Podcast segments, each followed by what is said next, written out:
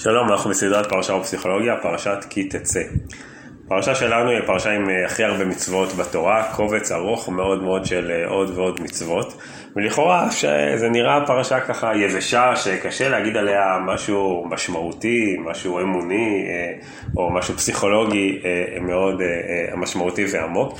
לכאורה יש כאן איזשהו ספר הלכה יבש, כמו שאנחנו מכירים מספרי ההלכה שנכתבו בדורות האחרונים, שיש בהם הלכות ועוד הלכות ועוד הלכות, וקשה למצוא משמעויות בתוך הדברים.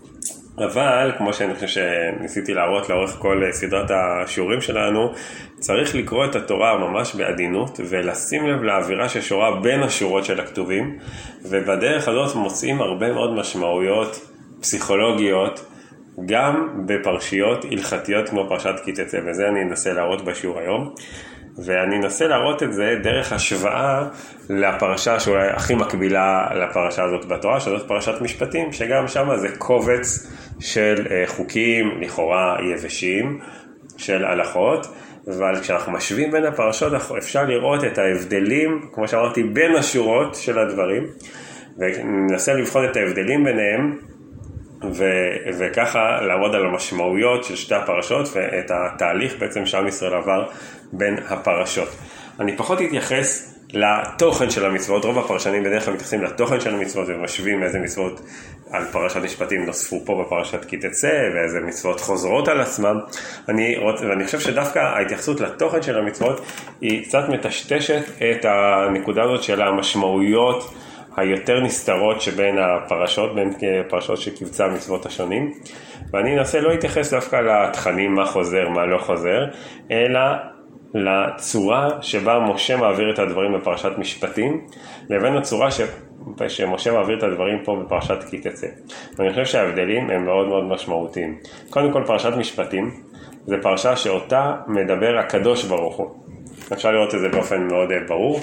משה הוא רק מתווך מאוד אה, טכני בין אה, הקדוש ברוך הוא לעם, וזה רואים מה, מהפסוק הראשון של פרשת משפטים, ואלה המשפטים אשר תשים לפניהם. זאת אומרת, אתה קח ופשוט שם את זה לפניהם, אתה רק מעביר. לעומת זאת כאן בפרשת כי תצא, זה מאוד ברור שמשה הוא זה שמדבר עם עם ישראל, כמו בכל הנאומים בספר דברים, ומשה נמצא פה בעצם בין השם לעם ישראל, הוא כאילו מתווך בין השם לעם ישראל, ואומר להם, תקשיבו, אתם צריכים לעשות כך וכך וככה, כדי שתנחלו את הארץ, כדי שיהיה לכם טוב בארץ, כדי שתאריכו ימים על הארץ, כדי שיקרה לכם כך וכך וכך. זה נותן אווירה מאוד שונה על הפרשות, ולמה? כי פרשת משפטים זה בעצם רצף של ציוויים שניתנים מלמעלה למטה על ידי הקדוש ברוך הוא, לעומת זאת כאן זה רצף ציוויים שנאמרים ומוסברים על ידי משה. ואת ההבדל הגדול ביותר בהקשר הזה אפשר לראות בעניין של טעמי המצוות. בפרשת משפטים כמעט אין טעמים למצוות. עברתי על כל פרשת משפטים מצווה מצווה ומצאתי רק מקרים בודדים שאולי אפשר לראות לאיזשהו טעם למצווה. ספרתי חמש מצוות מתוך פרשת משפטים, אפשר לראות שמשה, או שהשם נותן איזשהו טעם למצווה. שוב, זה לא שמשה בא ומבאר שם את המצוות, הוא רק שם לפניהם את המשפטים. והקדוש ברוך הוא פשוט נותן רשימה ארוכה של ציוויים ללא טעמים. גם המקומות, שאני אעבור בקצרה על המקומות בפרשת משפטים שכן יש טעמים למצוות, זה מעניין, זה מאוד, זה סביב תוכן מאוד ברור. המצוות עם הטעמים בפרשת משפטים הם אלה, גר לא תונה כי גרים הייתם מארץ מצרים. טעם, תזכרו שהייתם גרים בארץ מצרים.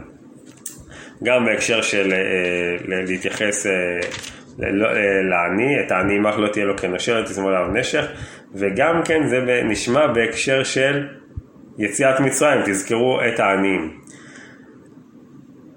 וגם בהמשך, ואתם ידעתם את נפש הגר כי גרים הייתם בארץ מצרים. זה ציוויים שקשורים לגר ולעניים, ויש טעם למצווה נוספת בפרשה, בפרשת משפטים, על חג הפסח, למועד חודש האביב, כי בו יצאת ממצרים. אז זה מאוד ברור שהטעמים בפרשת משפטים שכן נאמרים, המקרים הבודדים, קשורים ליציאת מצרים, ואנחנו מדברים פה על עם שלא מזמן יצא מעבדות, אז ברמה שלו הוא מסוגל להבין טעמים שקשורים לדבר הקונקרטי שעבר עליו לא מזמן, שזה יציאת מצרים, ולכן כן נותנים טעמים שקשורים עכשיו למה שקרה לנו עכשיו ליציאת מצרים. חוץ מזה, אין שום נימוקים וטעמים בפרשת משפטים. הכל זה אוסף של גזרות ודינים שנוחתים על עם ישראל.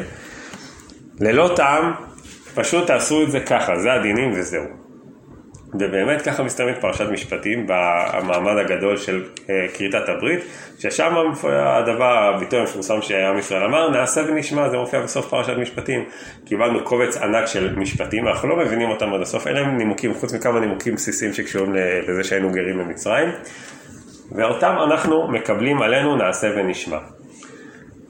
כמו שידוע הדרשה של חז"ל, קודם נעשה ואחר כך נשמע, זה ממש פרשת משפטים. לעומת זאת בפרשת כי תצא, כל האווירה היא שונה לגמרי. אם תעברו מצווה מצווה בפרשת כי תצא ועשיתי את זה, רואים שכמעט, לא, כמעט כל המצוות שמופיעות, הן מופיעות עם טעם. משה נותן טעם כמעט לכל מצווה. תעברו מצווה מצווה ותראו את זה, כן? וגם אם לא מופיע טעם מפורש, אז יש איזשהו ניסוח זה מאוד לא פרשה הלכתית יבשה, פרשת כי תצא, זה פרשה שכל הזמן יש בה נימוקים או איזשהם הסברים תוך כדי אה, הציווי על המצווה. למשל, ניתן כמה דוגמאות.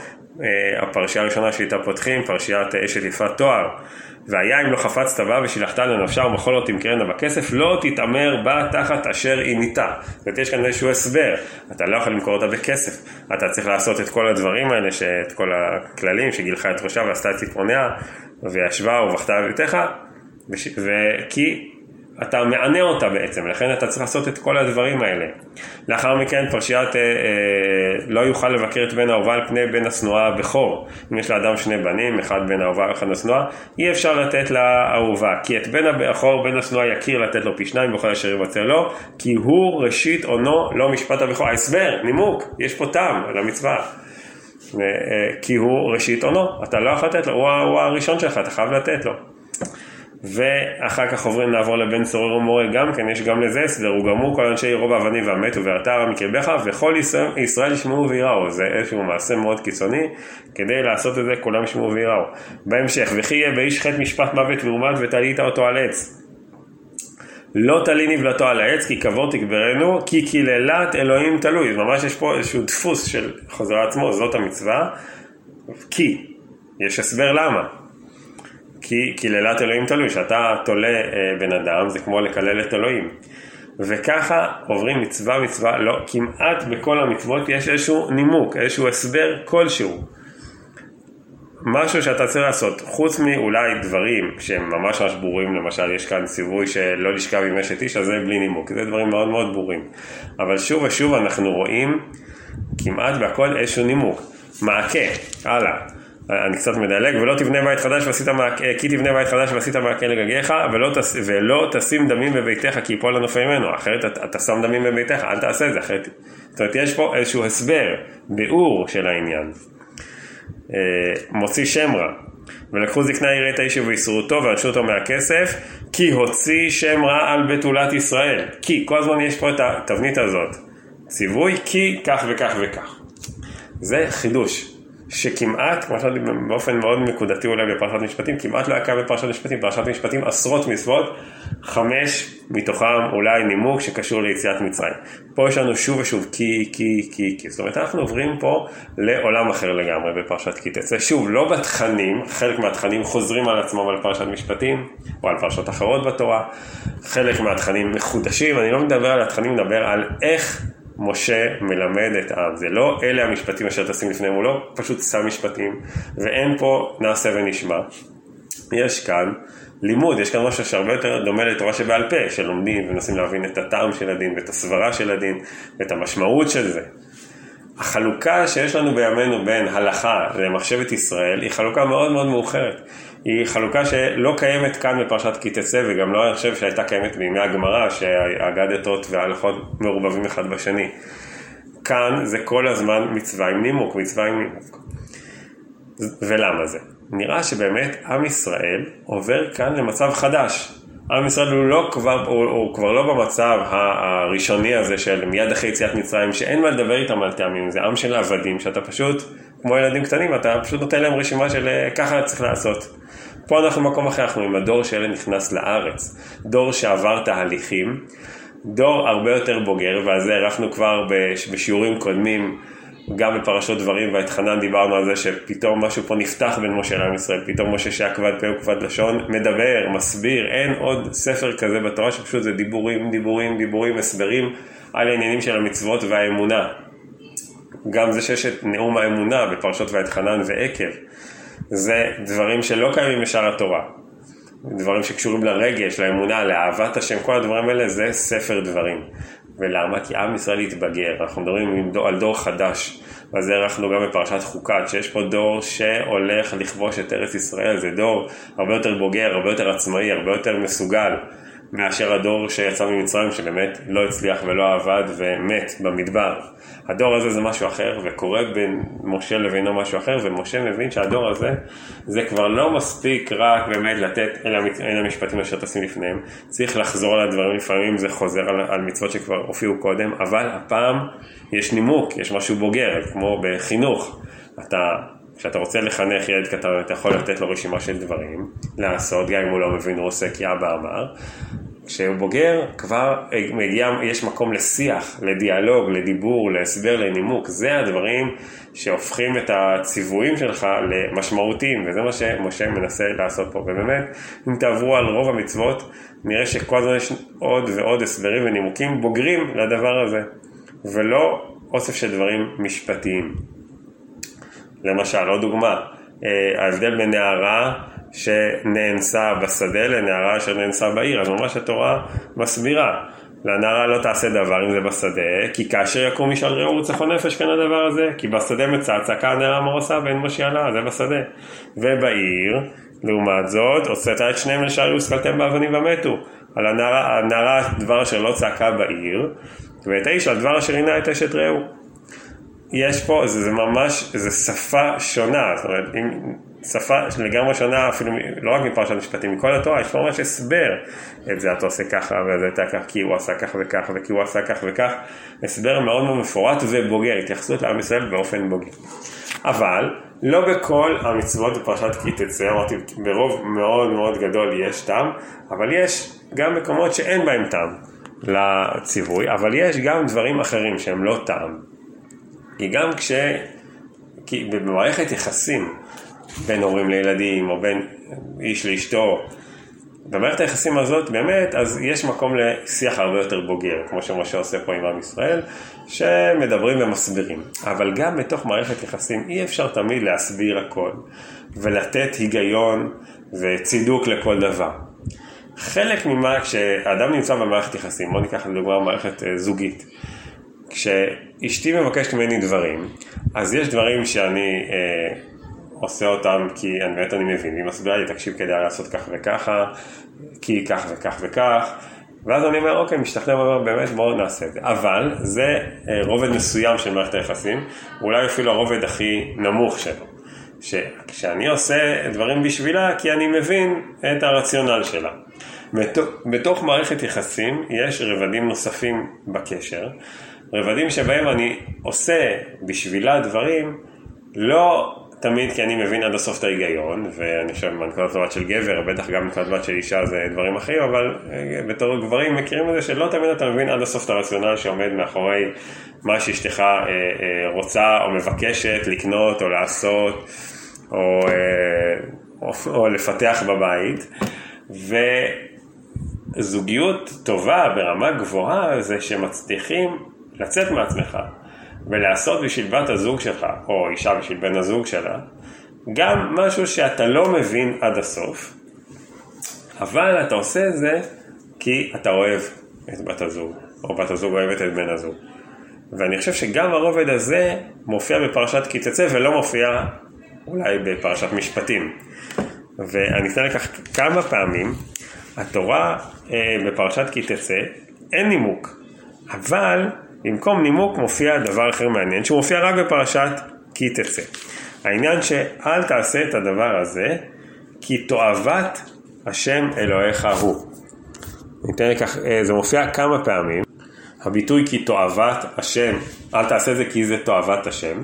האמת שהביטוי כי אל תעשה משהו כי תועבת השם מופיע רק בספר דברים, והאמת שהוא לא מתחיל בפרשה שלנו, הוא מתחיל עוד לפני כן בנאום של משל, איזה נאום אחד, החלוקה לפרשות היא לא באמת אה, חלוקה לגמרי אמיתית, כי יש פה נאום אחד ארוך, זה מופיע כבר בפרק ז', פסילי אלוהים תשרפון באש, לא תחמוד כסף וזהב עליהם ולקחת לך, פת תבקש בו, כי תועבת השם אלוהיך הוא. לאחר מכן בפרק י"ב, לא תעשה כן אדוני אלוהיך כי כל תאוות אדוני אשר שנא עשו לאלוהיהם. זאת אומרת, אל תהיה כמו הגויים כי הם עושים את תאוות השם. ובהמשך, אה, פרק י"ז, לא תזבח לאדוני אלוהיך שור ועשה אשר יהיה בו מום, כי תאוות אדוני אלוהיך הוא. אומרת, זה ביטוי שחוזר עצמו הרבה פעמים בנאום, ובפרק י"ח, כי תאוות אדוני כל עושה אלה, שוב, ביטוי שכבר הוזכר, ואני עובר לפרשה שלנו, זה מופיע שלוש פעמים בפרשה שלנו, לא יהיה כלי גבר על אישה ולא ילבש גבר שמלת אישה. הנה זה מדובר ציווי שאין לו טעם, בניגוד לרוב הציוויים בפרשת כי תצא שיש טעם ואיזשהו נימוק והסבר, כאן אין טעם, לא יהיה כלי גבר על אישה ולא ילבש גבר שמלת אישה. למה? באמת, מה הנימוק שלא יהיה כלי גבר על אישה? אבל יש נימוק אחר, כי תועבת אדוני אלוהיך כל עושה אלה. אל תעשה את זה, פה אין נימוק. בניגוד לרוב הפרשה שיש נימוק, יש פה איזה יחסים בוגרים בין אה, אה, משה, בין משה כשליח השם לעם ישראל, שמנמק ומסביר ומדריך, בניגוד אולי לפר, לפרשת משפטים, אבל יש פה גם ציוויים שאין הסבר, כמו פה, אבל יש הסבר אחר, מרובד אחר, כי תועבת אדוני אלוהיך כל עושה לזה. זאת אומרת, משה אומר לעם ישראל, אל תעשו את זה, עזבו שנייה את הטעם, כי השם לא אוהב את זה. זה השם זה נראה בעיניו תועבה שכלי גבר על אישה וגבר שמלת אישה, זה נראה לא טוב בעיני השם. ואני חושב האישה שאומרת לבעלה, שמע, גם אם אתה לא מבין עד הסוף, יש לי פה איזה ג'וק, בבקשה, אני רוצה שהבית ייראה בצורה הזאת ולא בצורה הזאת, אני רוצה לחגוג את האירוע ככה ולא ככה, בבקשה תעשה את זה בשבילי. גם אם אתה לא מבין עד הסוף. כי תועבת השם, זה תועבה בשבילי. אישה יכולה להגיד, זה תועבה בשבילי שהבית יהיה מסודר בצורה הזאת. ובעל טוב יעשה את זה, כי, לא כי הוא מבין, אלא כי הוא מבין שזה חשוב לאשתו. ובהמשך הפרשה, לא תביא אתנן זונה ומחיר כלב בית אדוני אלוהיך לכל נדר, כי תועבת אדוני אלוהיך גם שניהם. זאת אומרת, אתנן זונה ומחיר כלב ואביא זה בית המקדש. אין פה הסבר נימוק למה זה לא טוב, זה מגעיל את השם. הדבר הזה מגעיל את השם. או בהמשך, דווקא על עניינים אה, מוסריים, בפרק כ"ה פסוק ט"ו, מופיע אה, דווקא בהקשר שלא יהיה לך בכיסך אבן ואבן גדולה וקטנה. לא יהיה לך בביתך איפה ואיפה גדולה וקטנה, כי תועבת אדוני אלוהיך כל עושה אלה. כל עושה עוול, זאת אומרת גם עניינים מוסריים, גם עניינים של לעשות עוול לזולת, גם זה תועבה בעיני השם, וגם את זה לא עושים בגלל, גם בגלל הסיבה ההגיונית, אבל גם כי זה תועבה של השם. ואני חושב שכאן הנקודה הזאת של אה, נימוק למצוות עם הביטוי כי תאהב, אל תעשה זה כי זה תועבת השם, מתחבר לפרשות הקודמות, לתחילת הנאום של משה רבנו, לפרשות אה, ויתחנן ועקב, ששם הופיעו מצוות שלא הופיעו בשום מקום בתורה. מצוות אהבת השם, ואהבת את השם אלוהיך בכל לבבך ובכל נפשך ובכל מאודיך. אלה מצוות שהופיעו פעם ראשונה מצוות אהבת השם שהופיעו לראשונה בספר דברים בעצם בונות מערכת יחסים חדשה בין uh, הקדוש ברוך הוא לעם ישראל. אם, uh, uh, אם לפני כן, או אני חוזר לפרשת משפטים, היחס היה באמת אולי יותר יחס של uh, ציוויים, של איזשהו אדון שמצווה ציוויים והעם ישראל אמור לציית, ככה למשל מופיע בפרשת משפטים בהקשר של שלושת הרגלים. ושלוש פעמים בשנה יראה כל זכורך אל פני האדון אדוני. זאת אומרת, יש פה איזה אדון שאתם מקיימים את הציוויים שלו. בנאום הזה של ספר דברים, נכנסים פה עניינים חדשים של אהבת השם. בשלושת, בשלושת הרגלים שבסוף פרשת ראה, שזה חלק אה, מאותו נאום, לא מופיע הביטוי הזה אה, את, את פני אדון, אדון השם, אלא יראה כל זכורך את פני אדוני אלוהיך, האלוהים שלך, לא האדון שלך. זאת אומרת, היחס פה מקבל שינוי, היחס בין עם ישראל לקדוש ברוך הוא. אמור להתפתח קשר של אהבה. ובתוך קשר של אהבה יש מקום לנימוק, אל תעשה את זה כי תועבת השם. זאת אומרת, תתחשב בהשם שזה תועבה שלו, ואתה אמור לאהוב את השם. ובתור אחד שאוהב את השם, אתה לא רוצה לעשות דברים שהם מצערים את השם והם תועבה בעיני השם. זה מערכת יחסים חדשה שלתוכה נכנסים המצוות. לא עוד אה, פשוט ציוויים נעשה ונשמע, אלא משהו אחר. ושוב אני חוזר לעניין שכאן אנחנו מדברים על הדור השני, הדור שהולך להיכנס לארץ, דור יותר בוגר, יותר עצמאי, פחות תלותי, לא דור של עבדים, דור שהצליח לנצח אה, מלחמות וסוף ספר אה, במדבר באופן אה, די עצמאי, כמו שראינו בפרשת חוקת. דור שמסוגל לשמוע דיבורים של משה ולכן צריך לדבר אל הסלע ולא להכות בו. דור שמשה בא, עומד מולו ונותן לו נאום שלם של הכנה, ולא רק מצווה, מפיל עליו ציוויים כאלה של אה, נעשה ונשמע, זה דור שבו נבנית מערכת יחסים של אהבת השם, ולכן זה דור שהרבה יותר גם מדברים על נימוקים למצוות ומשמעויות למצוות, וגם מדברים על הנימוק של אל תעשה זה כי זה תועבת השם פשוט, כי אתה אמור לאהוב את השם, ובתוך מערכת יחסים הזאת אל תעשה את הדברים האלה. לכאורה, אפשר, היה אפשר לחשוב שאפשר אה, למחוק אה, אולי את פרשת משפטים ולעבור רק לפרשת כי תצא, שזה באמת פרשה עם טעמים, עם משמעויות, עם אה, שהמצוות נכנסות לתוך הקשר, לתוך קשר בין עם ישראל לקדוש ברוך הוא. למה באמת התורה השאירה את שתי הפרשות? אני חושב, דבר מאוד מעניין. נראה לי שהתורה ככה מנסה להגיד שקודם כל שנראה את התהליך. עם ישראל עובר תהליך, והמצוות הם לא אוסף של חוקים יבשים שפשוט נוחתים על עם ישראל, אלא הם חלק מתהליך. עם ישראל עובר תהליך בהתייחסות שלו למצוות, מפרשת משפטים לפרשת כי תצא, מאלה המשפטים אשר תשים לפניהם, אתה פשוט שם, לבין דיבור, שיח, דיאלוג סביב המצוות. התהליך הזה בעצם שעם ישראל עובר מהדור הראשון שיצא ממצרים לדור הכניסה לארץ, אני חושב בא ואומר לנו באיזשהו מקום באיזשהו מקום התהליך הזה בא ואומר, תקשיבו, אפשר לעבור תהליך בהקשר של המצוות. אפשר לעבור פה איזשהו תהליך, ואני חושב שכל אחד מאיתנו עובר את התהליך הזה מפרשת משפטים לפרשת כי תצא ממצוות שאתה מקבל אולי כשאתה יותר צעיר, כאוסף של רשימה של מצוות ופשוט חוקים ששמים לפניך, ולאט לאט עם ההתפתחות הנפשית, הרגשית, האינטלקטואלית, אתה אמור לעבור לפרשת כי תצא, ליכולת להבין את הטעמים, את המשמעויות. להכניס את המצוות לתוך קשר של ואהבת את השם אלוקיך, ואז אתה עושה, חשוב לך לעשות את הדברים האלה, גם אם אתה לא מבין עד הסוף, לא פשוט כי האדון ציווה, אלא כי הוא, הוא בא ואומר לך, הקדוש ברוך הוא אומר לך, תקשיב, זה תועבה הדברים האלה, בבקשה אל תעשה את זה כדי לא לעשות דברים שהם תועבה בעיניי. נקודה נוספת, אני חושב ששתי הפרשות נמצאות ושתי הפרשות יכולות ללמד אותנו, ש... התורה שבכתב הרבה פעמים נתפסת כמשהו מנותק כזה, משהו שניתן מלמעלה, איזה ספר כזה שנחת על עם ישראל מלמעלה. אולי התורה שבעל פה יש שם יותר חיבור לעם ישראל, אבל התורה שבכתב יש בה משהו יותר מנותק. ואני חושב שהתמונה הזאת היא מאוד מאוד אה, לא נכונה אם קוראים את התורה. גם התורה שבכלל ההפרדה הזאת בין תורה שבכתב ותורה שבעל פה מטשטשת לנו כאן בספר דברים. מה זה ספר דברים? זה תורה שבכתב או תורה שבעל פה? משה מדבר את זה לעם ישראל. משהו ככה קצת אה, מתמסמס בהפרדות הנוקשות האלה שאנחנו רגילים לחשוב בהן. אבל כשאני מסתכל על הפרשת, פרשת משפטים נגיד מול פרשת כי תצא, אני רואה שגם התורה שבכתב היא מנוסחת בהתאם לקהל ששומע. לא דומה ניסוח המצוות לדור הראשון שהרגע יצא ממצרים, שהנימוקים היחידים שאתה יכול לתת לו זה תזכור שהיית גר במצרים, לדור השני שהולך להיכנס לארץ והולך לחיות חיים עצמאיים בארץ ישראל, שמקבל הרבה יותר נימוקים ומשמעויות למצוות. זאת אומרת שהמצוות מנוסחות בהתאם למי שעומד ממול, ויש כאן אה, אה, מסר מאוד מאוד עמוק, שאין פה איזשהו ניכור בין המסר, התורה, לבין הנמענים של התורה. יש חיבור, הדברים האלה נכנסים לתוך חיבור, לתוך מערכת יחסים, יחסים. המצוות הם בעצם אה, כללים בתוך מערכת היחסים שבין הקדוש ברוך הוא לעם ישראל, אבל הם חלק מהקשר, והמסרים שמועברים לעם ישראל הם לפי המידה שמתאימה להם באותו שלב.